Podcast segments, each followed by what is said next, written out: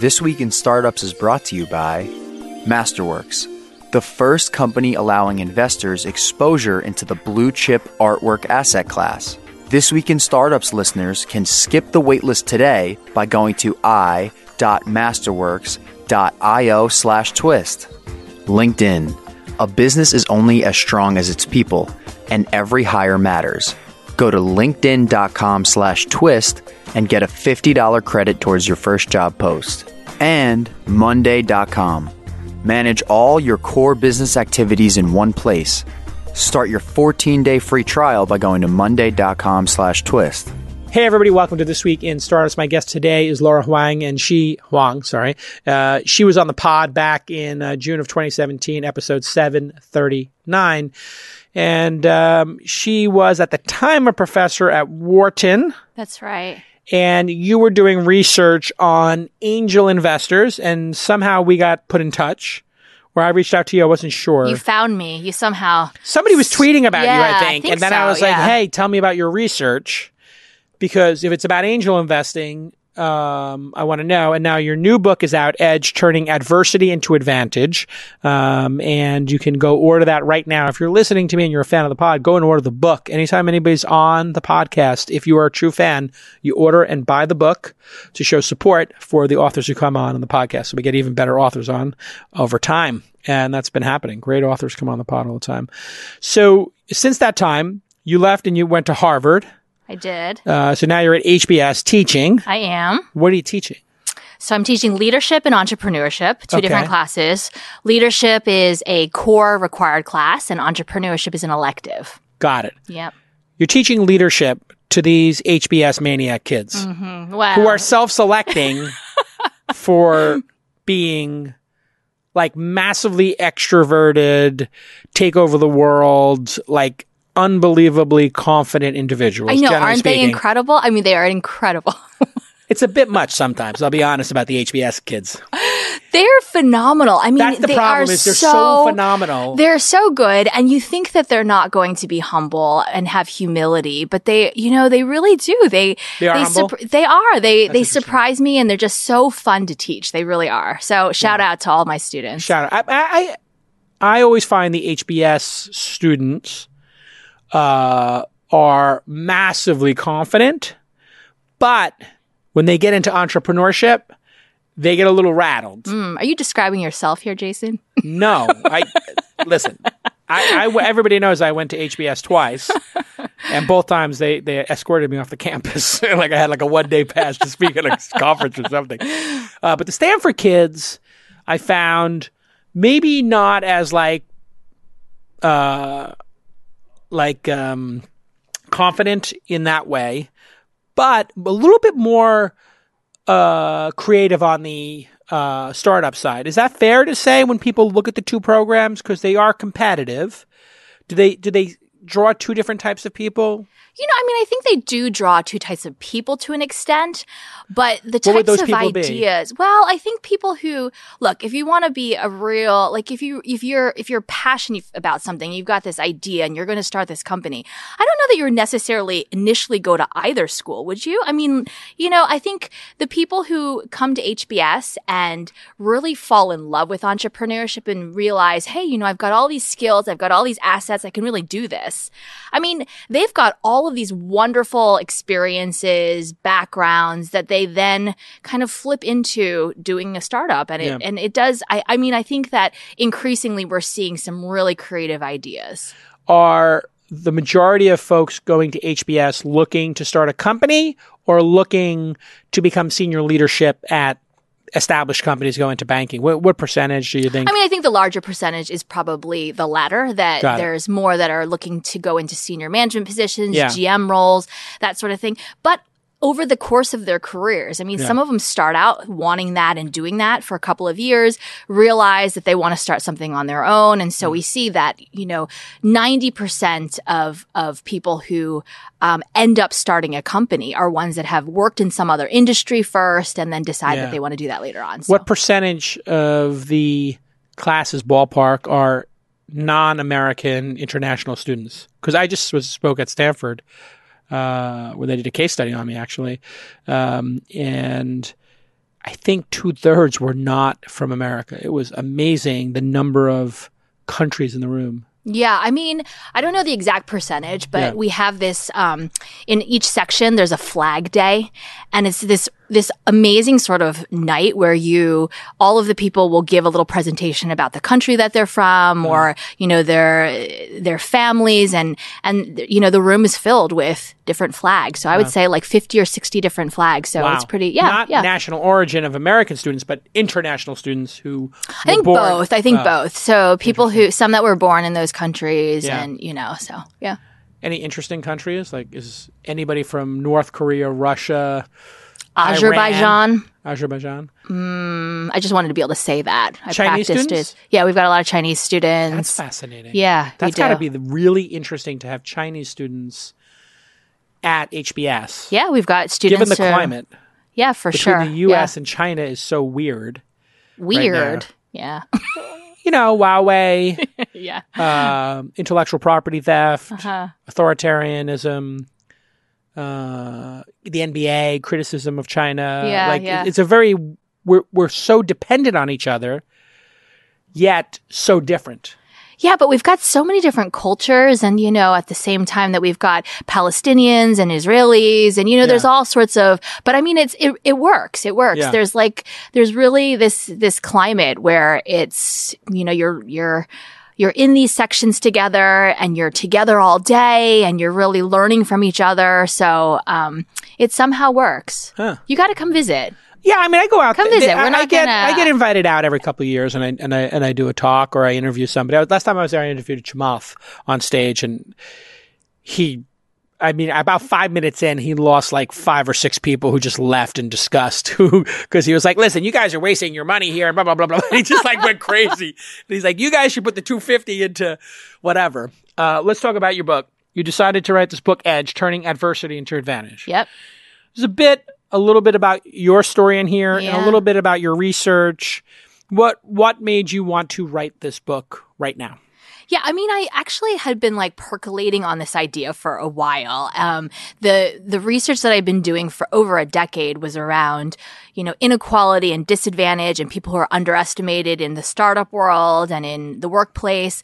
Um, and you know, I kept coming back to this this thing where people would would say to me, you know, I put in all this hard work. I just I put in so much effort and hard work, and sometimes that hard work just doesn't speak for itself. And Mm. we all come to this sort of realization at some point in our lives that we put in this hard work and for whatever reason, it doesn't speak for itself and it leaves us frustrated because we What does it realize, mean it doesn't speak for itself? well, things You don't get driven- recognition for it. You don't get raises. You don't get promotions just for doing the work. all of those things, but sort of the outcomes, the success that you're sort of expecting either don't come to you or that you're hitting the same walls over and over and over again. Got it. Um, or you take two people who work equally as hard or, and one works perhaps even harder, but that re- the rewards go to that, you know, to that other person. And so, um, it was really around recognizing that perceptions and signals and cues are driving so much of these decisions. And so when people would ask me about my research and they would say, what can we do to level the playing field? What can we do to create, you know, we, if we know that there are certain people who naturally have advantages and we're not one of those people, hmm. what can we do? And so this book is really how do you flip the obstacles, the adversity, the stereotypes that people have against you? How do you flip those things in your favor so that you can gain and create your own edge? And when you refer to other people have advantages that we don't have, Yeah. specifically, you're talking about cis white guys born in America uh, versus women and people of color not having those advantages. Am I correct? Well, the, the the typical cast of characters that we think about is absolutely right, like gender, race, ethnicity, class, religion, sexual orientation. Those are typically the kind of things that we think about when we speak about disadvantage. But what I talk about in my book is really everyone has something. It's not just about those kind of things. You can take anybody and you walk into a room. People are, ha- people have perceptions. They're making judgments about you. They're making attributions about you. Um, you know, so there's lots of examples that I, that I talk about. I mean, Ronan Farrow, um, said to me, you know, a couple years ago that he every time people are perceiving him, he's this cis white guy Yeah. that has tons of. He's the son of Mia Farrow, but every time he walks into a room, um, people are thinking, you know, he doesn't, how does, he got access to this person because of who he is. And he doesn't deserve the Pulitzer Prize because he just got it because of who he is. You know, everyone has something. Yeah. And, and so recognizing how others see you Yeah. and recognizing those perceptions, there's so much power in that Right. because that's what allows you to then flip that in your favor to show people who you authentically are when they might be misperceiving you. And is there a danger in people focusing in on that which makes them different? This is like the cis white guy argument. Right. Like, why are you guys so obsessed with this as opposed to the outcomes and the work? So this isn't my position, but this is the position that you probably hear from people, which is, uh, are, are you guys like just too obsessed with the differences of being a woman of color who's gay? And maybe that is because you have that in your mind, because you're in that victim mentality, the oppression Olympics, I guess people call it, or Right, right, the right. intersectionality kind Right, of right. everything is looked through the lens of, um, you know, gender. Everything's looked at. It's not always the case that other people are looking through it. Isn't that the case too? Well, I mean, look, like, structurally, we know that there that that there are disadvantages. That certain classes of people or certain traits lead to disadvantages. There's less gender parity, all those sorts of things. But that's not what it's really about. I mean, we've been talking about this for a really, really long time, Like decades. decades. And Yeah. structurally, things, you know, we are we are trying to make changes, but sometimes either those changes are too slow or maybe they're changing, but they're not changing in the ways that we intended or hmm. they're not changing, you know, all of these different things. And so the perspective that I sort of take is that number one, everyone has something. And number two, we can't sit around and wait for the systems to change or expect them to change in certain ways.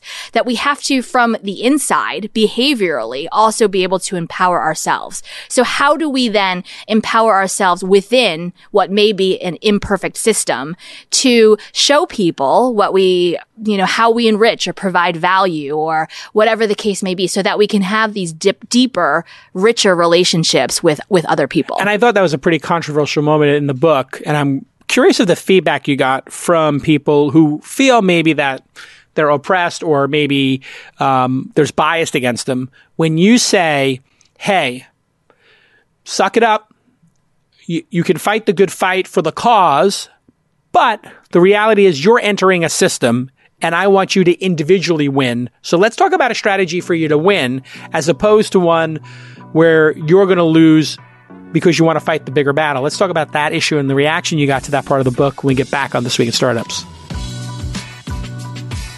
Masterworks.io is the first company to allow any type of investor, whether you're retail or accredited, to gain exposure to the blue chip artwork asset class. I met with the founders. This is a brilliant idea. In a way, it's similar to what I do with the syndicate, where I syndicate my angel deals. Imagine syndicating a piece of artwork. Now you can trade individual shares in masterpieces by the all time greats with the Masterworks art trading platform, including pieces by Basquiat, huh? You may have heard of him, Picasso, and Warhol.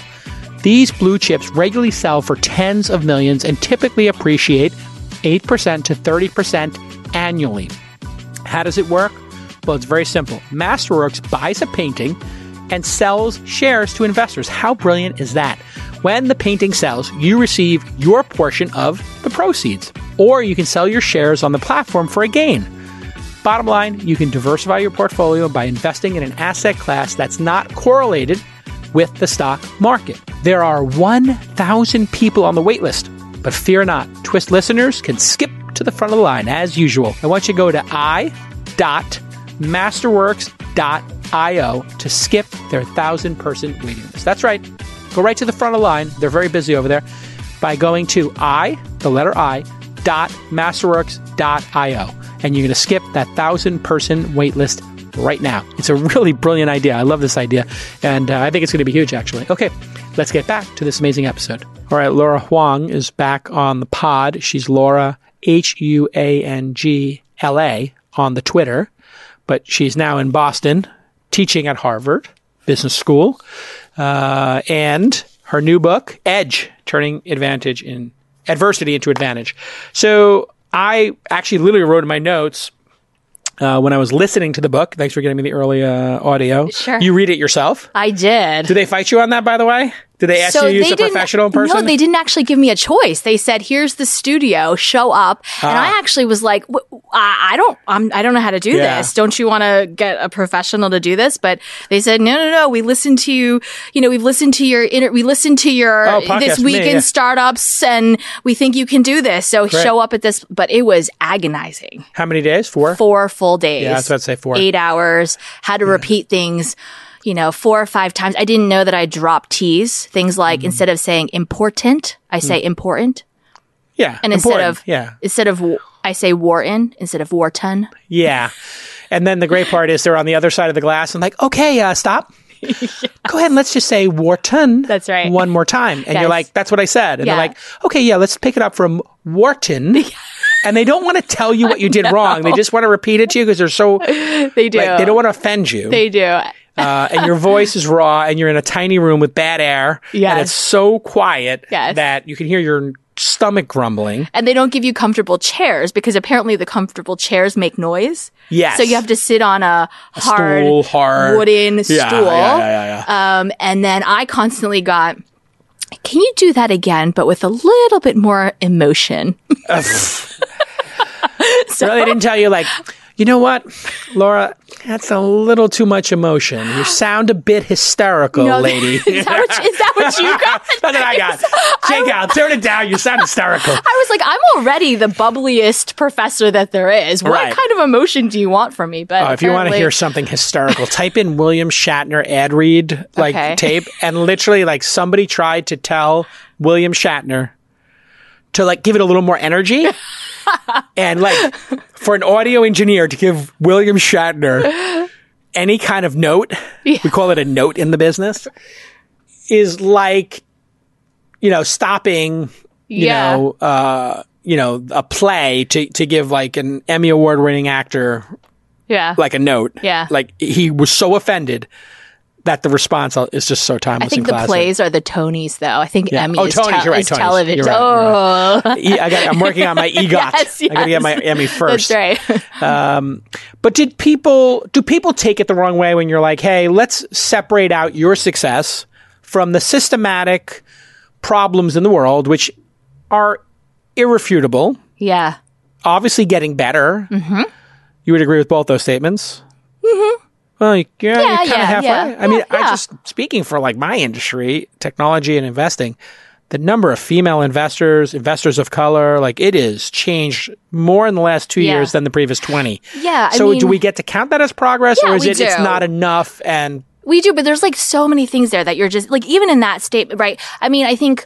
Okay, the first is that people, it actually has been really well received. People like kind of thinking about, yes, I have this power. I'm empowered both, you know, there's the, the outside doing things for the inside and the inside doing things from the outside. And what I mean by that is like structurally things are changing for people who are operating from within the structure. Right. But behaviorally, we're helping to change the structure and that there's this power that comes with being able to flip the biases that other people have against you and Yeah. being able to use that in your favor, taking those underestimated strengths and making them something that other people see are, Right. are actually strengths. Um, but structurally, the other thing is that, you know, I find in my research, for example, that in some instances, in many instances, both male investors and female investors are equally likely to bias against female entrepreneurs. Why? So, for example, I find in some of my research that male um, that women, that that female on, uh, entrepreneurs are more likely to get asked questions about risk and questions about competition, whereas male founders are more likely to get asked questions about the opportunity and how big you could take this and your that's vision. Yeah, you studied And- a lot of the conferences out there and competitions, if I remember correctly. like TechCrunch Yeah. and you know, and lots of different and and and found that. And so the finding in in that that particular research project was that both male and female investors are just as likely to be asking women, women entrepreneurs, those questions that are called prevention focused questions. Right. So when we when we think about that, did you further correlate that to the businesses that women create? So was it a- did it have to do with because it's a, it's a correlation. Yeah. But what's the cause? So we did it in a bunch of different ways. We Yeah, did that's look what I'm getting at, yeah. we did look at industries, right? Right. So are there certain industries where you're going to ask certain types of questions, right? Naturally. Right. If it was a that- B2C and there's right. tons of competition and it turned out that the women selected for those conferences had more consumer products because when I ran those kind of conferences, we always picked consumer stuff for the stage because it's more entertaining than hard Yeah. tech enterprise stuff. So I was wondering if there is peel it back a little Yeah, bit. and you're and you're also more likely to ask more of those specific questions when it's a consumer. But no, actually, what we did was we actually controlled for uh, Ah. the industry, so experimentally as well as in the field. And so, you know, so what that suggests is that yes, it's going to help. It, it can't hurt to have more women investors and have more women mentors.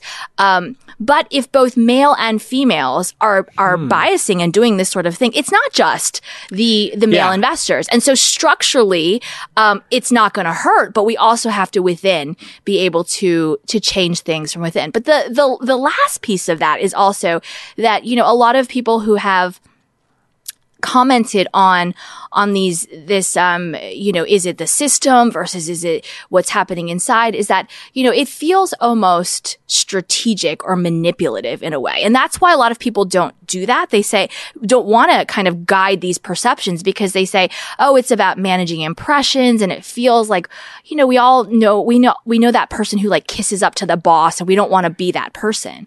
But this is actually the opposite of that. When you're able to manage and guide people's perceptions of who you authentically are it's the opposite of being strategic because people are going to have perceptions of you whether or not you help them and guide them to who you authentically are or not You're sort of clarifying more than manipulating. Is that what you're yeah, saying? it's totally clarifying and it's also bringing your own values and your own vulnerabilities and your own assets to the table so that you can a- have on a metacognition level, if the VCs are asking women a question Mm-hmm.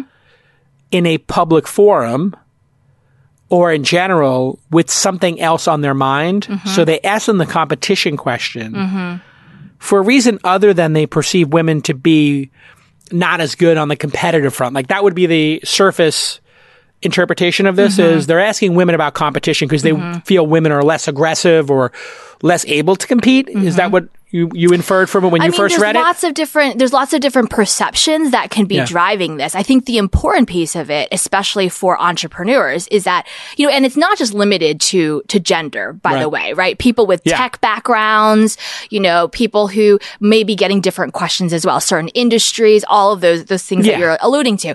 I mean, what happens though is that when you get a question, so if I were to ask you a question that's much more around the risk and the competition and the drawbacks of something, you're more likely to respond in turn by giving me an answer that focuses on competition and the risk and that sort Uh-huh. Sure, of thing. because I would have listened to your question and, right. and directly hit, taken head on. That's right. Which But is what if I train my ask you- entrepreneurs to do. That's right. But Yeah. if I ask you a question that's much more what we call promotion focused, things about the opportunity and how Ah, big you can take this, you're going to be answering in in turn by ask by answering with a vision oriented, large scale sort of thing. And who do you invest in? You invest in the opportunity that can go bigger and better. So, So in one case, you're framing everything uh, for, you know, how, how is this ever going to win? Like, God, there's so many competitors. And the other one, you're like, uh, kind of assuming it's going to win. And tell me how big can this get? That's right. That's Right. right. What other? Where else could you take this? What other Yeah. markets? What other customer segments? fascinating. But this is where that kind of turning your adversity into advantage.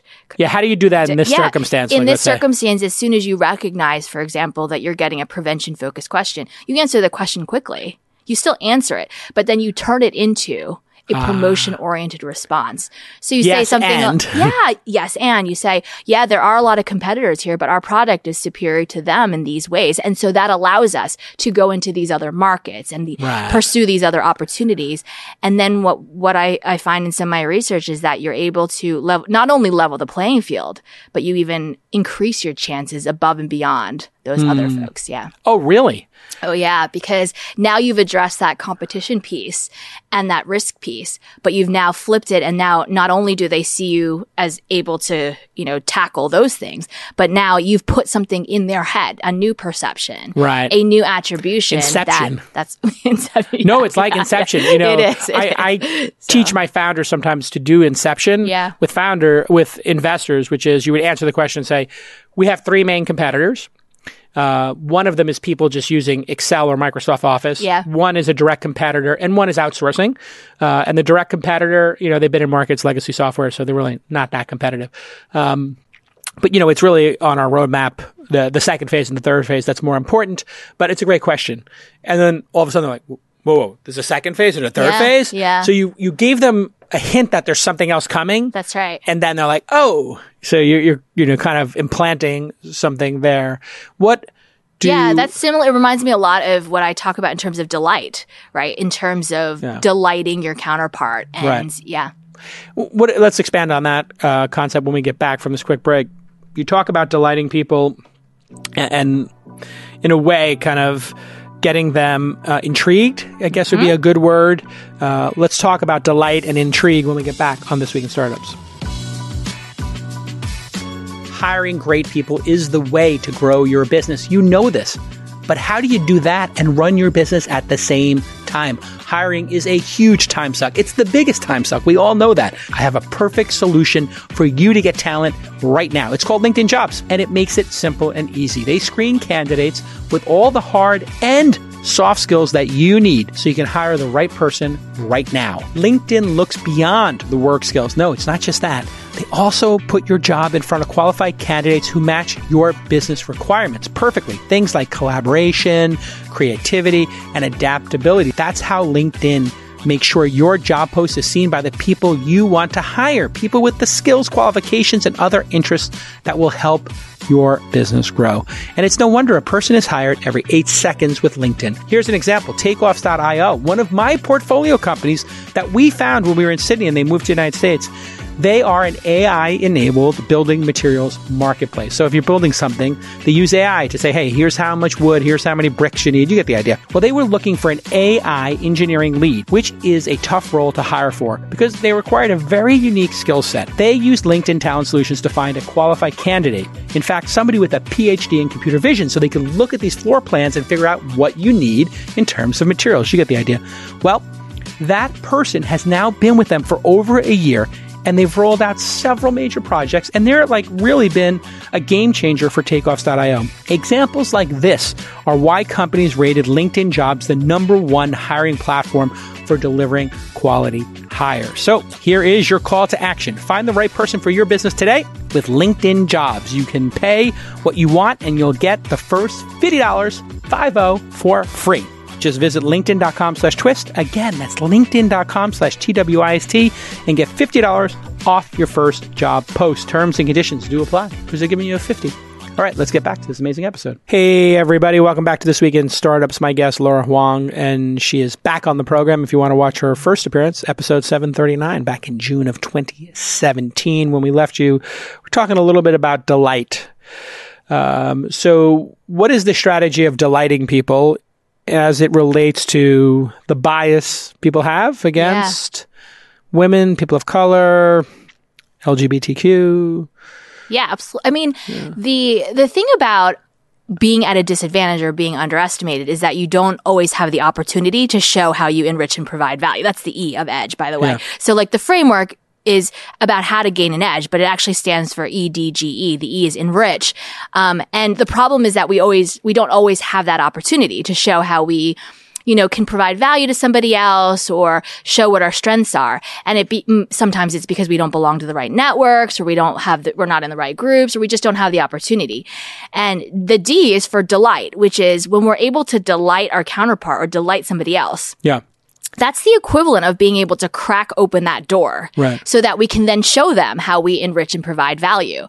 And delight is sort of, I mean, it's a hard sort of emotion or a hard sort of thing to capture, but I always think about it in terms of like, or I try and like have people kind of think about in terms of, I mean, think about the very first time that you were in an Uber. You may be the wrong person to ask, Yeah. but think about the very first, or maybe you're the exact right person Exactly. to ask. But um, the very first time you were in an Uber, so forget all the other stuff around like Yeah. the management team and whatever, whatever. Okay, The exceptional But- management team Yeah, that built one of the fastest growing yeah, companies yeah. in the history of Silicon the- the Valley. whatever, whatever. But Cheers to you. Um, management team. But if you go, Careful, that management team is responsible for 90% of my net worth. okay, Take it easy, Laura. No, no, but go back to that like emotion, No, right? That very first emotion that you had when you were in an Uber for the first time, right? Yes. And it's this this feeling of this is really interesting, Yeah. but terrifying, right? Yeah. I'm in a stranger's car. Yeah. And he or she just knows where to take me. Right. And I'm not going to give him or her any money. No. And so you're sitting there and you're like, this is just, you, you get Felt this, like the future. you get this feeling of delight. Yeah. You get this feeling of like, Sure. and it's this feeling where it just makes you take pause for a second and think about something in a slightly different way or consider something in a slightly more surprising or counterintuitive way. Right. When you're able to do that with Yeah. somebody else, show them a side of you that they perhaps didn't consider or didn't Yeah. notice, that's when they're going to pause Right. and be like, oh, and want to ask you a question. And once they ask you the question, that's when you start that conversation and you're able to show them how you enrich and provide value. Got it. Um, how would that happen in a VC meeting? Like, it's one thing to talk about it like with a product. Yeah. But, okay, you're a black female founder who's a lesbian from Texas, Yeah. How would you? and you didn't go to Stanford or Harvard, Uh huh. and you're not a developer, you're a, a sales marketing executive Yeah. who now has a startup. I mean, and you got the meeting with a VC, how does that person delight them in the meeting?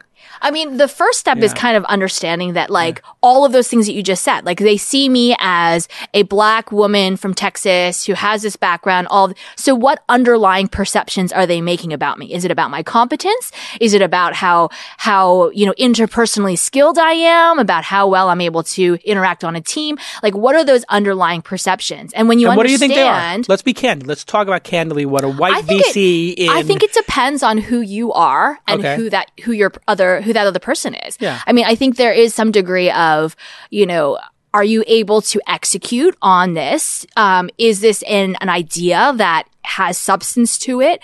Um, is this something that is more of a niche product that is not going to be, you know, that, that because of your background, um, you're solving a pain point that's only going to be a for black women from Texas, show me that it's going to be bigger or better or something. You know, all of these sort of, I think those are the types of kind of things, but that's the opportunity as well, Yeah. right?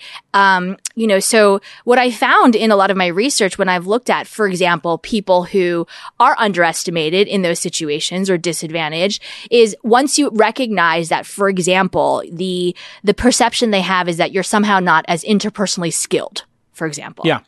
So you go in and then once they start asking you questions, you attack and you actually redirect that very perception. So you, Right. you give examples of like, let me tell you about a time when I fought for resources for my team. Or Right. let me tell you about a time when I closed this deal. Yeah. And I didn't stop until that deal was signed. And it was, you're giving them examples that then Got it. redirect the way that they see So you're anticipating the perception. bias, anticipating, even putting aside the word bias, because that's loaded.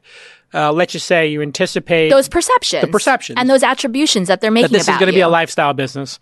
You come in and say, you might be thinking, is this a lifestyle business? Maybe something that could make five million or ten million a year. Let me explain to you how this is going to get to a billion dollars in sales a year. Not a billion dollar valuation for the company, but you know the path to a billion dollars in revenue. Yeah, the the difference though is, I mean, is that you have to do this and and the power of of sort of flipping adversity to your advantage and the sort of strategies and tactics that I talk about in the book is that you do this in a very benign way. Hmm. You don't go and say, "I know it's because I'm a woman that you think X, Y, and Yeah, Z." Yeah, that's gonna go over Or great, It's not going to go great because the other person's going to feel confronted. They're going to immediately say, "No, no, no, it's not about." Even if they are right, and so you don't go in saying like, "You, th- I know you think it's a lifestyle business," or "I know you think that because I'm a woman," or "I know that you think because of you know my race or ethnicity," but instead you look beyond those sort of factors and you look at those underlying perceptions that they're making because of those those Right. So you're not calling them out on it and being like, okay, you racist. Let me explain to you why your bias is wrong, which is basically 90% of Twitter. well, And I this is why things have broken down on Twitter. I feel when we talk about race on Twitter or gender on Twitter or bi- even bias. Yeah, I like the conversation you and I are having right now about bias is so uncomfortable Are you And- uncomfortable? Am I no, am not I for making me. you I don't uncomfortable? feel I don't feel uncomfortable at all because I I, know my own somehow heart. make you feel uncomfortable. You'll have to let me know the best way to do that. I'm not sure that that's worked for many people on Twitter. Um, but it is the reason I like to talk about it so candidly on this podcast is I feel like forward progress is made through candid discussion. Yes. and it's it's a lost art today. And on Twitter, it never works because you have a small uh, a window of you know being able to explain yourself. But on podcasts, because it opens up we can talk for an hour, we can actually explore this. Yeah. Just the act of me saying. Let's take an example of a female black lesbian from Texas. People are like, "Whoa, oh my god, where is this going?" It Yeah. just makes everybody uncomfortable. Yeah. So you're saying, hey, it, there's no reason to make people more uncomfortable, but if you do anticipate that you're going to be perceived as a lifestyle business or maybe even less tech because you didn't go to MIT Uh-huh. And you went to some business school and you know you're a marketer, so they oh there's Yeah. no tech here.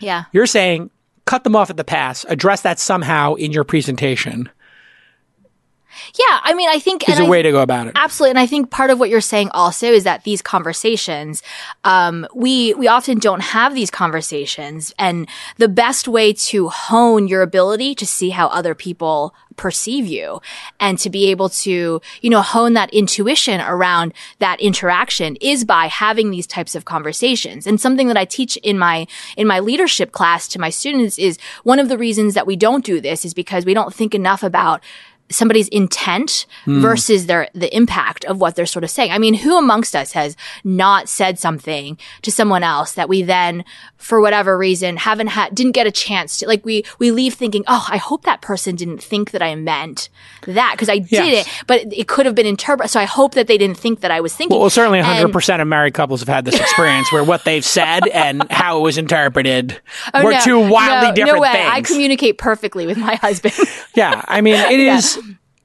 Right. There, this is another thing that I think you know if you're on Twitter like you and I are, Yeah. or if you're involved in the open discourse of race, gender, bias, and especially in the tech industry, there, there's just no room for intent anymore. Yeah, And. I always stop and say, okay, this person said something that was horrible. uh-huh. Um, what was their intent? Because I did it myself. Yeah. I said one time we were talking about um, uh, black founders, just people of color in tech, and I said one of the problems is, you know, people have set this ridiculously high bar for who they will meet with, and that bar is typically a million dollars, two million dollars in revenue.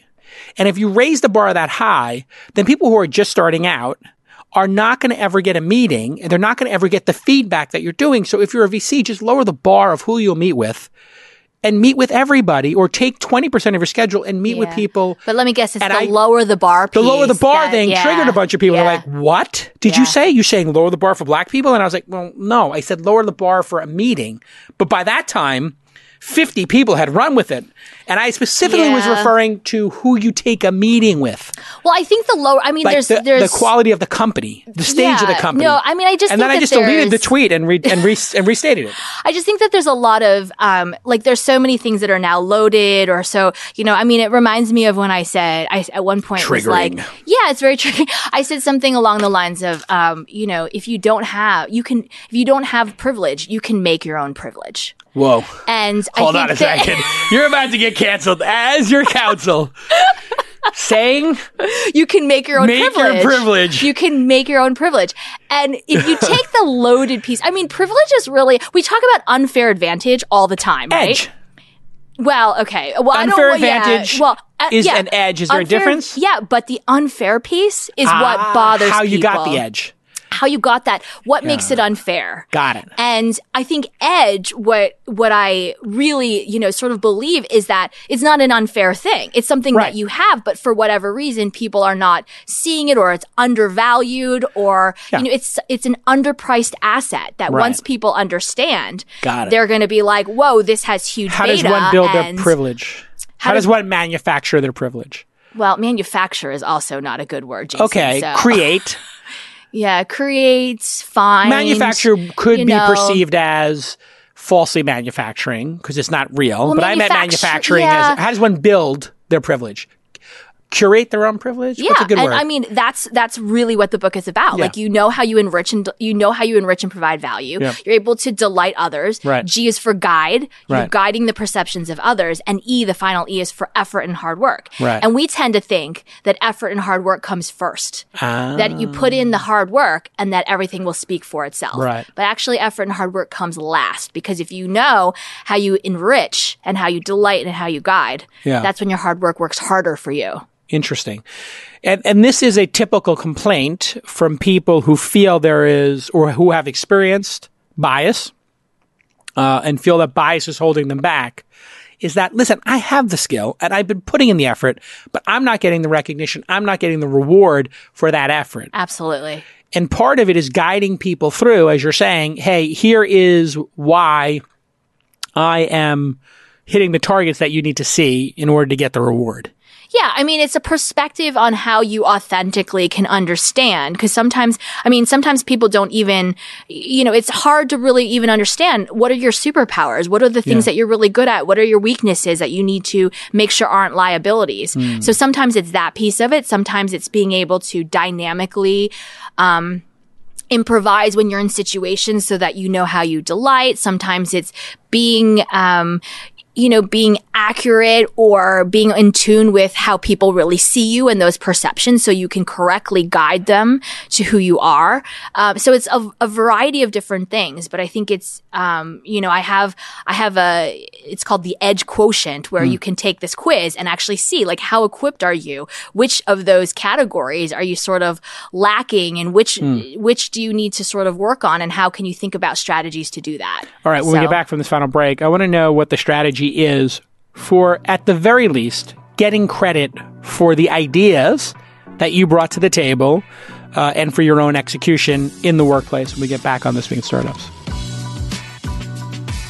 If you're running a business like I am, and the 200 startups we've invested in are, you've probably got 30, 40, 50 projects going at any given point in time. But you, as the founder and CEO or a vice president, you may not know where all those projects are at, right? And how nice would it be to centralize all of those projects and feeds into one place so you can manage them effortlessly and increase accountability. Monday.com powers teams to run workflows, processes, and projects in one digital workspace, and it helps them unleash their potential to achieve results in all aspects of their work. Monday.com is an intuitive work operating system, a cloud based software platform where teams plan, run, and most importantly, track all of their work. Here is an example of how my associate Presh uh, the youngest associate in Silicon Valley, is using Monday to track the companies that we're considering for an accelerator. And you can see here, he's talking with them to see if they're a good fit for the accelerator. We've got so many companies in our inbox that Presh takes the companies in our Goldilocks zone and he organizes them into a beautiful Monday.com table. He also adds his notes in the comment section so the team can easily go and look at the recommended next steps.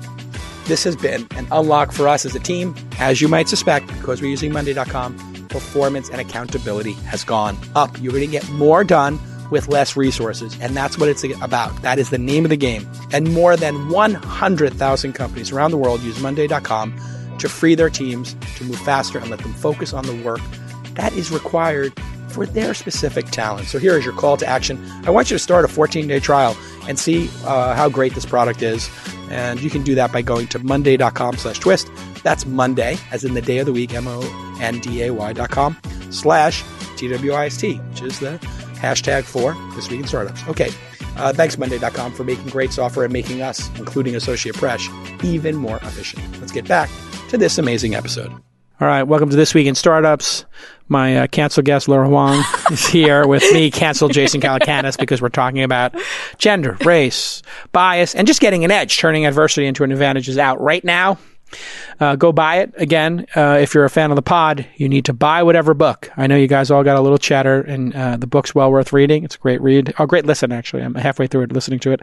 Um, You're not the whole way through listening to well, it. Well, here's the thing. You're canceled. I know I should be. I usually do get through the whole thing, but I got sick this weekend, and I got three kids, oh, and two of them got sick. excuses, I know. excuses. You need to be guiding my perceptions better to. Well, as a single, uh, uh, not a You're not parent. single. I'm just trying to pull a single parent card. I'm trying to pull a single parent card and I can't. Um, as an outnumbered parent, three to two. Um, but yeah, the audiobook, uh, great. Thanks for sending me that in advance, by the way. I got the MP3s and I was, I've been listening to them. Um, so when we went to break, I want to know, I hear constantly, consist, consistently might be a better word since we're focusing on words. I hear consistently from women that they don't feel they're getting recognition for the work they've done. And I'm constantly hearing from men how much they've done and how much they deserve a promotion and raise. Um, it's like incessant. Men are like literally nonstop coming at me with, you know, their their high fives. Um, and women sometimes I hear from them that they don't feel they got credit. Uh, You have strategies around this. Is this a, a, a trend that you hear about a lot in your research? I mean, this is sort of the I work twice as hard for half the rewards kind Yeah. of thing. True phenomenon. And yeah, I mean, yeah, there's there is truth behind that. Yeah. Um, but in that truth is also what are you going to do about that? Right? It is it is what it is to some extent. Right. And so, you know, what I talk about in the second half of the book is I actually started from the back. did you? Did. Yeah. I always Uh, do. right. so you really liked chapter 13. No, what I do is I, st- I always start with the last two chapters. It's my strategy for guests on the show. I listen. I start with the last two chapters. Yeah. Because I feel like they summarize what they've said in the book. Then I go back and read, the, listen to the entire book, Huh, interesting. so that I get Yeah. to hear the end twice. That's some good BSing, Jason. it's, Uh, the, it's the God's honest truth, actually. If you actually, if you ever want to do it on a book, you will, your retention will go way up. All right, interesting. Because you've listened to the summary twice yeah. at the beginning and the end. Okay. And good authors will a lot of times sort of tell you up front, hey, here's what we're going to do in the book. Yeah. But there's nothing like that summary. Where they- Okay, where they so wrap it the up. summary that you sort of read, Yeah, which you were listened so to. yeah that you listened to, um, you know, I talk about how a lot of, I mean, it's it's this we we are jaded and bitter in lots of ways because when our hard work doesn't speak for itself, or when we put in the effort and the rewards go to somebody else, or that we keep or we keep hitting the same walls over and over and over again, we become jaded and bitter. Or you know, there's people who have wronged us, or and we hold on to that. It's like a chip on our shoulder. I ask my hmm. students sometimes, think about a time when somebody wronged you or some situation that still has you feeling angry. I mean, within 10 seconds, people can recall two or three instances. Really? You can too. Come on. Not too many. I kind of let them go, but I'm older in my well, career. Yeah. well, and because you've re- read the last chapter of my book, um, and so I, yeah, so I talk about you know how a lot of times we things become we let it make us bitter, and instead of it, whenever something is starting to make us bitter, we need to be asking ourselves, how does this make us better, not bitter? Got it. And so when we think about making ourselves better and not bitter, how then we understand that sort of negative, that failure, that those, those drawdowns and what is it that we value? Why does it still bother us? Why is it still a chip on our shoulder? What's the one you can tell me without telling the names and, and protecting the innocent? But you're in academia, so the stakes are so low that you must have had people try to screw you over Oh. many times. Yeah, I know. I really will get canceled when I start talking about the times I've been screwed over in academia. No, you know, loyalty is so loyalty is so big to me. Like that's like Me too. One of the it's my number one. it's pro- yeah. It, like I feel like loyalty, Hard work and loyalty are my two. Well, hard work should come forth Yeah, after enriching, delighting, and guiding. Yeah, Now that you yeah. know that, but no, I mean loyalty and trustworthiness and sort of Yeah. empathy. Like those are my three.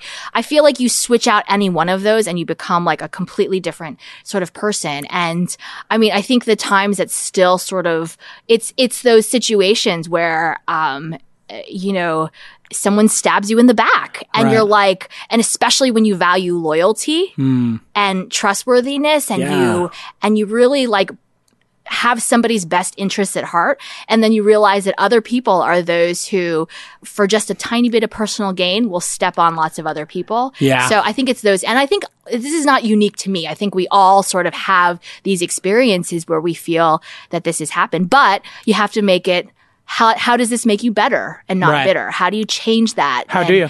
and i mean i think it's You didn't tell You me know- yours, by the way. Nice deflect. I asked you yours. I, I gave you the I gave you the macro. you didn't give me your example, but there's yeah, one. I can see it in yeah, your yeah. eyes. There's one that There's actually two, but yeah. Well, that, make a composite. Yeah. Composite it for me. the person's not going to listen to. They're a, they're a narcissist. The last thing they're going to do is is true, they are. take the time They- to listen to they- you and your success now. Yeah, no, they are a narcissist because they're, you know, anyways. Um, but Go ahead, Um, tell us but- what happened, and then tell us how I it. feel like I'm like on. I feel like I'm on like the Ellen show or something. Well, and not Ellen Oprah. is not- I don't trying want you to cry, and but Ellen is trying to get me to secretly reveal like the gender of my. I'm not pregnant, but I'm feeling Gender like, reveal. the gender Yes. reveal of my We're of my going to baby or in something. half. So I've always dreamed of like being in a situation when somebody tries to like get information out of me on like a talk show. So this kind of feels like this is it. It's nice. So tell us Um, the composite anyways, of how you got this person and the narcissist who uh, screwed you, and then how you let it not make you bitter. Go ahead. Well, tell us. I think the I'll start with the second piece first, and Okay. then we'll ease our way into the. I think the um, you know, the not letting it. I mean, there's it's entrepreneurs do this all the time as well, right? You have to sort of ride the emotions while understanding those emotions, but not getting carried away by that. So what I mean by that, like entrepreneurs sometimes. You know, you have these extreme highs and these extreme lows, and often they're all in the same day. And you have to be able to, I think one of the characteristics that makes a really good founder is being able to understand that there's going to be huge failures and huge successes and huge, really depressing days and really exhilarating days. And while you're understanding that, still being able to feel those emotions hmm. While not getting carried away with it consumed by them. yeah, you don't want to be consumed by them, but you want to understand them because there's so much data in those emotions. Ah. There's so much data in why does it feel so depressing? Why is it like, what is it that's really nagging at me? And understanding that sort of feeling. And Yeah. I think Unpacking it. unpacking Sitting it, with it, meditating sitting on with it. and knowing what I talk about a lot, which is life rhymes. Hmm. And we have situations in our life that have made us feel a certain way. Yes. And then a couple years later, we'll, we'll, it'll be a different context or a different situation, but we'll feel that same emotion or that same feeling, like something won't sit right. Hmm. And there's so much information in that. That's how we build our experience and our mental models and our schemas and our intuition. That's how we sort of hone it by being Now able to. Now give us yours, because then I'll give you mine. You give me Okay, your. you give me yours first, and then I'll give you mine. I, you know, I'm trying to get you to answer a question here. I'm the host, and Well, you're, you're constantly you're- throwing You back said at you me. were going to give me your, yours too, so well, I was going to give it to you as a reward for giving me yours first. I need a little sweetener. All Give- right. Okay. Fine. I'll give it to you. That's- well, uh, Yeah. but speaking of edge, I have always looked at when you are screwed, when Yeah. people do come at you, and they do in business. Yes. Uh, and I, I long looked at business as war. Yeah. Um, and there's really two types of confrontations when it comes to violence. There's quick and there's extended, right? Yeah. And if you look at the samurai, and that's why Toshiro Mifune is on the wall over there, Uh huh. um, and or, or the Jedi, uh, which were modeled after the samurai, um, when they take that sword out and they use it, and if you ever see Yojimbo, there's a famous scene where Toshiro Yeah. Mifune takes the sword out and he cuts a guy's arm off and it lays on the floor. And uh, then they cut to the sword being put back uh, on his belt and into the sheath and the blood being taken off of it. And it happens in seconds. And then it's over. As opposed to a barroom brawl, which goes on forever, Yeah. or a war Yeah. that goes on forever. And I think in my younger years, sometimes I went to war with people and it was never ending um, because it was not definitive. And what I've learned over time is you, you know, I went to war with people over decades or a decade. Now, if I have to go to war with somebody, it's going to be either they're ignored and they're just ghosted forever, and I just give them zero attention, or the possibility is like the cantina scene in the original Star Wars where Obi-Wan takes out and he says, "Listen, this young one is not worth your trouble." The guy says, "Well, you know, I want to fight anyway," and he takes out the sword and cuts the guy's arm off. You remember that scene? Mm-hmm. Lucas took that from Kurosawa, and then that's why Kurosawa's books on the wall here. It's one of my heroes. Um, and by the way, that is a great book, something like a autobiography. Um, he stole that. Lucas from Kurosawa from the Yojimbo scene, and you see the guy's arm fall on the ground. Yeah. and then the lightsaber's put away and turned off, just like the sword went away and it's turned off. Mm-hmm. And so now, when somebody does something discriminating, it happened recently.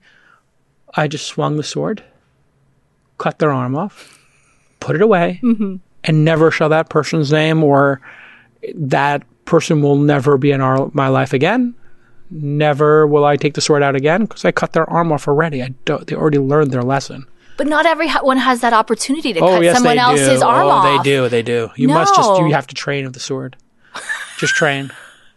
Sounds almost like a Count of Monte Cristo sort of thing. Like you train and you train and you train, and then like, pow, there's No, like but your. didn't he stay in the jail for a long extended period of time and then got his revenge? but he did his revenge. Like he Yeah. unraveled You it all be careful with revenge because it's a shallow victory afterwards. Like trust me, in Yojimbo well, or in Star what prevents Wars, that other person from like retaliating? they have one arm and they want to keep it. I mean, I know Talk it's a, about speaking in generalities. You're giving no, like you're me, if- talking about if somebody comes at you yeah. and you show them that sword Yeah. and they experience what it feels like for that blade to hit, they very rarely would say, you know what? I'd like to be in front of that blade again. And in this case, it was just dropping the top legal firm in the world and a bunch of paper on somebody and saying, bink. Yeah, but see, this is the Come thing. back at me. This is the thing about. I mean, not every. This is. I mean, frivolous lawsuits are everywhere. This, This is is not like, frivolous. This well, is okay, a letter. okay, okay, okay. But I. this is a letter This with, is here's like, what's going to happen. yeah. Well, this is the thing. I mean, we the the the legal system is supposed to be about justice and about truth and about all these sorts of things. Do you believe that it is? Um, I believe it's flawed, but the best one we got, you know, so far in humanity. Um, but and it, and it can work for the underdog more than the person who is the person with the big uh, chip stack. But it could also work the other way. And so I was recently advising somebody who got screwed and didn't have a lot of power. Yeah. it is a good uh, is is a valid observation you're making, which is I have resources now and I have the sword. Yeah. But when I didn't, somebody else was in a similar situation. I said, you know what you should do? You should write a blog post. And you should detail exactly how this investor screwed you. I said, and then you should say to them, as they've ousted you from your company, um, I, uh, I disagree with what you've done, and I'm not going to sue you, but I'm going to write this blog post, and I'm going to publish it, um, and I'm going to give the story to the Wall Street Journal and Business Insider and anybody else who will listen. And I am going to tell every founder who contact, I'm going to put your name in the title, and every founder, I'm going to put in the first sentence, email me anytime if you would like a reference for this individual. Right. I said, and then watch Well, exactly that- how quickly, and that's a different type of sword. And then that investor sues you for slander. no, no, no. Why not? because the investor knows that suing a founder is the worst possible recourse and settling with the founder is the best possible recourse because then they go you're crazy and you don't care and let me tell you something there is one person you do not want to fight with which is somebody who has nothing left to lose and that's the there's see this is where having nothing left to lose is a very powerful thing when you truly get screwed and you're Yeah. got nothing Yeah. then the other person has to realize, well, you're backed into a corner, so you might as well fight your way out. There's a chance you might make it out. Mm-hmm. And the person then who has a lot at stake, who has the money and the power, says, Do I want to risk everything I've spent 50 years building to have this blog post on the internet? And that person, I'm going to sue them and they have nothing. And then they're just going to write more blog posts. Yeah, it's so complicated. You I mean, I think, underestimate the power of I just the think there's public. so much there's so much nuance there, right? There's the nuance behind the the person with the resources who can continue, Right. Whereas the other person can't continue because they don't have the resources for the for the um, you know, for the lawyers and the legal. You you underestimate that person who can then write his or her own blog post, even if it's complete lies. All of these sorts of things. I mean, Yeah, I think the, the, the VC would never do that. Because once they're faced with the possibility of other founders seeing them, mixing it up with a founder and not being able to con- control that relationship, they will just say, it's not worth dealing with that person. This actually happened online just over the last couple days with a VC who's been tweeting crazy stuff.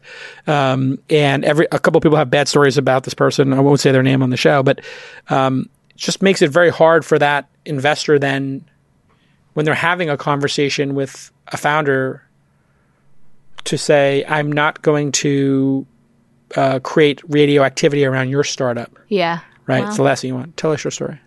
we're going to talk about, I mean, there's so many hints of what you said already. Yeah. I mean, obvious when I feel like the bitterness comes when there's legal sort of things and I mean, but, but that is, I'm going to get some of your advice offline about, Yeah. about these sort of Well, things. Well here's the thing so- about bitterness. It's Yeah. a lot of times if people feel there's no off ramp, you know, like they said with the uh, Iran situation, give them an off ramp. Yeah. If people feel powerless, Yeah. they will try to take their power back, Yeah. and that could be very dangerous for you. So that's why, like, the art of settling. Yeah. That's why it's kind of nice when you take the sword out and you're like, "Here's your sword," and I'm about to swing it, and then they're like, "Oh, no, you can put the sword away." Okay, great. Or you swing it, and it's like you still got one arm Assuming that that other person is a rational, logical person. But anyways, you know, um, Trust me. clearly, clearly there's a lot of, clearly there's a lot of feelings and emotions that, see, this is what I said. Within 10 seconds, Yeah. my students can bring up things that are decades long, you know, years, year long sort of bitterness and, and things that they can, I mean, we all have these, these And you of were about to tell us yours so- after I told you And mine. so that So was, yeah, I mean, it, it involved sort of that. I'll give you a sort of a composite, Composite, but, yeah. um, you know, I had someone that I was that I was mentoring Uh-huh. and pretty much um, was helping this person along, doing all these sorts of things, and then that person um, basically scooped a paper that I had already started working on. Yeah, yeah, and um, so that's sort of the composite. Wow. So the person scooped your idea for a great paper and ran with it. Yes, and claimed sole ownership of it. So that would be like you worked on the screenplay together and they're like, yeah, you don't get, when I get win best screenplay. This would be like you and I. We're Ben Affleck and Matt Damon. and We Right. won. We wrote Good Will Hunting. right. Best picture. Best picture. I get to go up and get it. And you don't. Yeah. yes, yes. Oh man.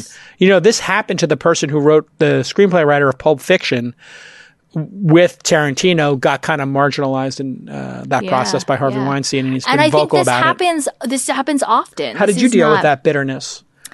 And what did you carry Um, Well, forward? there was lots of dimensions associated with that I too. assume, I mean, but I, I think that I think Were you friends with the person? Did you- yes, and friends no more. no, Po- so this person cared more about that paper than the friendship with you. yes. How does that make you feel? Wow, this is feeling really like talk showy. Well, you said you wanted it, so I'm giving you your moment. You said you're like, I always dreamed Well, of it. want, I want my We're moment. making dreams come I know, true here, I want Laura. my moment with with with Oprah and Ellen. I feel like, I mean, Oh, what? I can't be. I can't have empathy here and have a moment with you. Oprah and Ellen would probably have read my whole book before. That's fair yeah, point. yeah. So Fair point. I'm working my way through it. You have no idea what's on my plate. Uh, but uh, seriously, like that's got to be a gut punch. Oh, it's devastating. It's Yeah. devastating. So, you know, um, Wow. but I mean that is there's there's an element of that I think that we all have. And so like it's that is sort of the adversity. We have to flip that adversity into our advantage. So you were bitter. How has it made? I'm not bitter anymore. I'm How- better yeah. now. Yeah. How you? How did you convert that bitterness into betterness? You know, I think um, it sounds so funny, but there's some people that you just you can't ever negotiate with. I think Right. like someone once said that. Um, gosh, I really don't want to like now. I'm like saying, but there, there a friend of mine who was in the military. He was like, Yeah. you know, you just don't negotiate with Kim Jong Il. Yeah. Because there's no, there's no way to really, you, you know, you don't. Yeah. So you just kind of it is what it is. You have to isolate them and- you isolate them and you go on with your life and you Right. sort of do your thing. And that's really that's really what it is. Yeah. What I tell people is um, I had somebody uh, I had loaned some money to, very small amount. Mm-hmm. And uh, they said, hey, I'll write you a check back. Mm-hmm. That's when I was in my 20s. They write me a check back for the 50 bucks I loaned them. Check bounced. Mm-hmm. I got charged 15 bucks. Because I, I guess you get, if you put in a check that you that bounces, you get. I, go- I got charged. I was like, "What the heck is this?" Now it's this is costing me fifteen dollars more than the fifty Uh huh. and I was upset about it. And my brother said to me, "That's the best fifty dollars you ever spent. Yeah. You never have to talk to that person again. They are going to avoid you forever because they don't want to see you because they don't want to give you the fifty bucks back, Right. and therefore you paid fifty dollars to eliminate that person from your life. Right. And that's how I felt about." You know, my breakup with Mike Arrington was very famous. Like, and Uh-huh. that was one where I just didn't take the sword out. I got into like a, a wrestling match, and we were like in a mud pit. Uh-huh. And a friend of mine was like, you know, you guys are in a mud pit, and like when you're in a mud pit like that, like the pig likes it, Yeah. and nobody knows who the other person is. I'm not saying Mike Arrington's a pig. no, no, no. I'm just no, saying I'm just in that situation, he did enjoy being in a wrestling match with me. Like it was like something he clearly enjoyed, and it was and cutting that person out then led to me doing launch Yeah. and the funds yeah. and the Uber investment and all this other stuff. So literally getting Mike Arrington out of my life was like cutting off like a hundred pound anchor.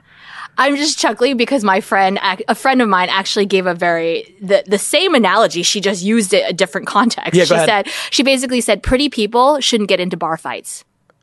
That's the way I feel. I, I look in the mirror and I'm like, you want this face to get in a bar fight? That is like the you have nothing left to lose. Like the right people who are yeah. you no, shouldn't the guy getting. who's got like a scar on his face that's is right. like, yeah, let's go. I mean, let's have a that knife fight. person who's going right, they don't care. But pretty yeah. people shouldn't get into bar fights. Yeah, it's it is a nice way of saying what is your hope for people reading the book and what they ultimately come away with. If somebody walks up to you in the street two, three, four, ten years from now and says, "Hey, I read Edge.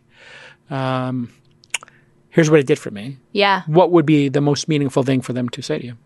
Yeah, I mean, I have gotten so many really thoughtful notes already that have been so meaningful. And I think, you know, the, these, these notes and these, this is who I was actually writing. As I was writing the book, I was thinking of these people who are, who are aspirational and believe in themselves, but other people haven't for whatever mm. reason. And so it's really this message of, you can empower yourself. You can flip all of this. You can flip obstacles and stereotypes and challenges flip that in your favor.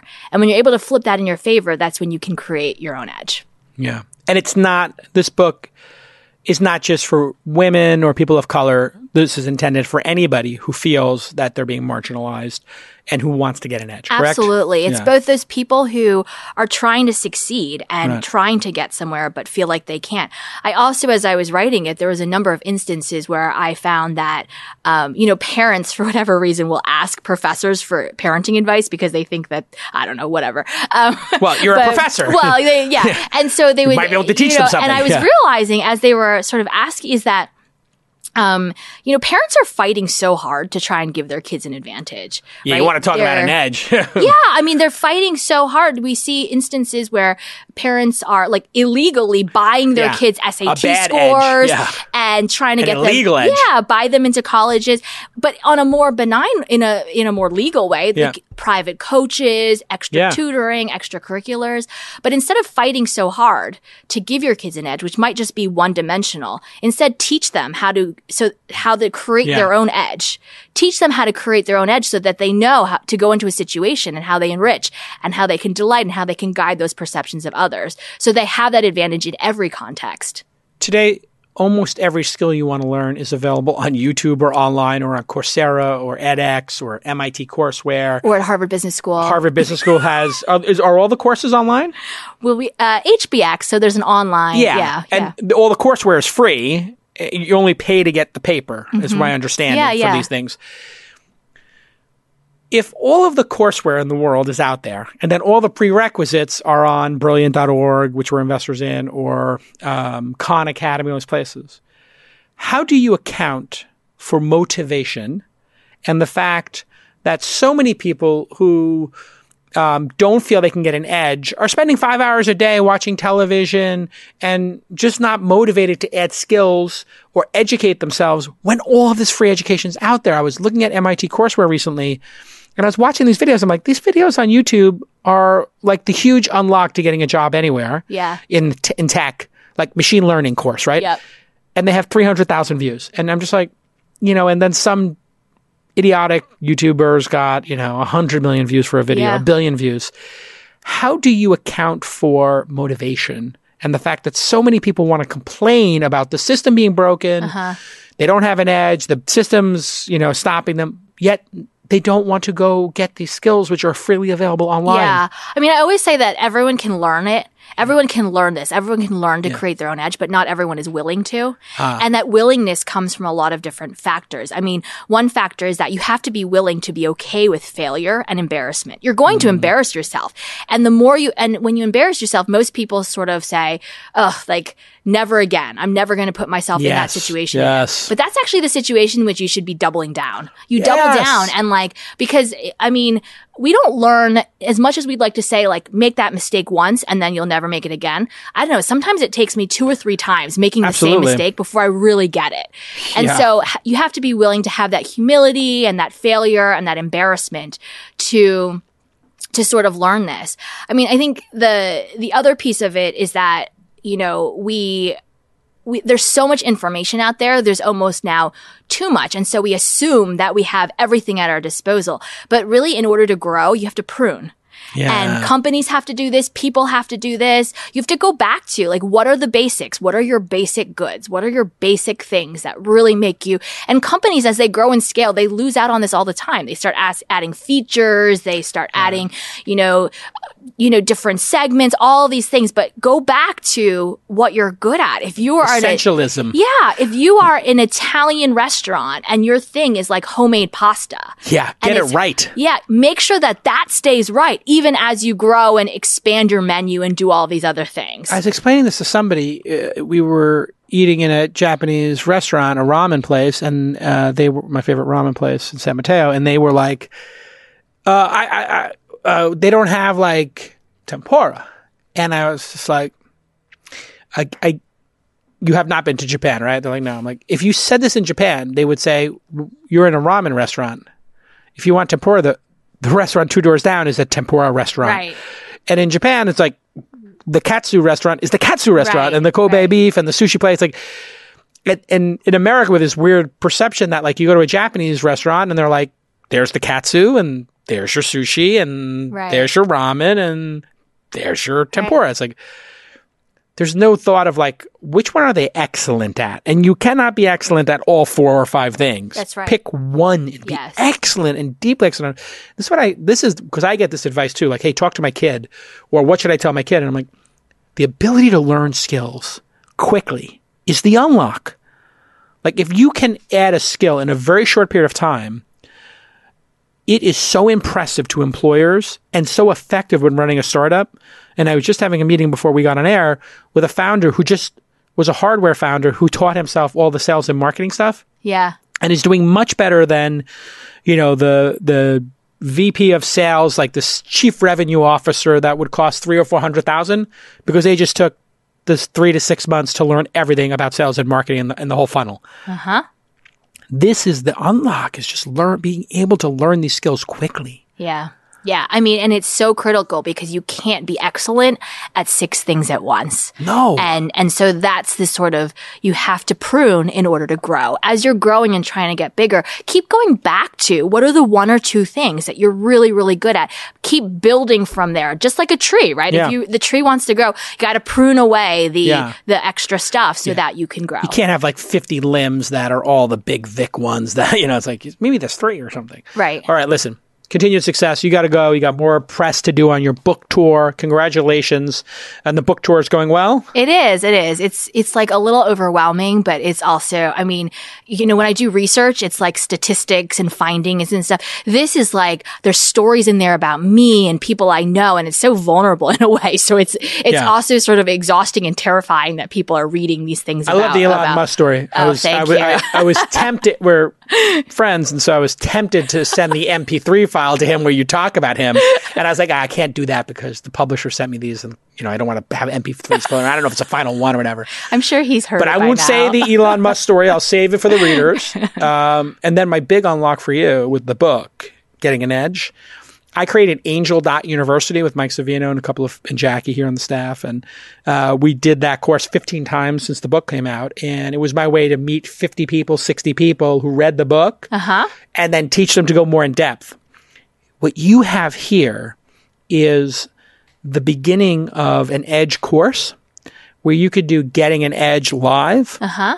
and just charge people 300 bucks, include lunch or dinner, and really get to know like the people who've read the book and create like the next level where they can work with each other and meet people around the book because books are about community today. It's not just the information in the book I find.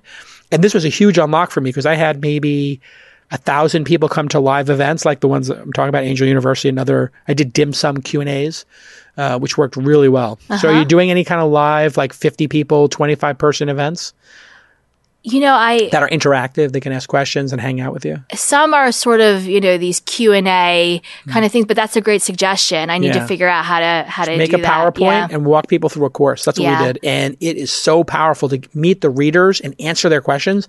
And then you just feel, you figure out what you left out of the book. yeah, that's great. That's great. Great Edge the course. Thank It'd be you. so great. All right, everybody go buy the book, Laura Huang. It is Edge. Uh, do you have a website for the book or just type I in did Edge? LauraHuang.net. There it is. H U A N G. Uh, and we'll see you all next time on This Week in Startups. Bye bye.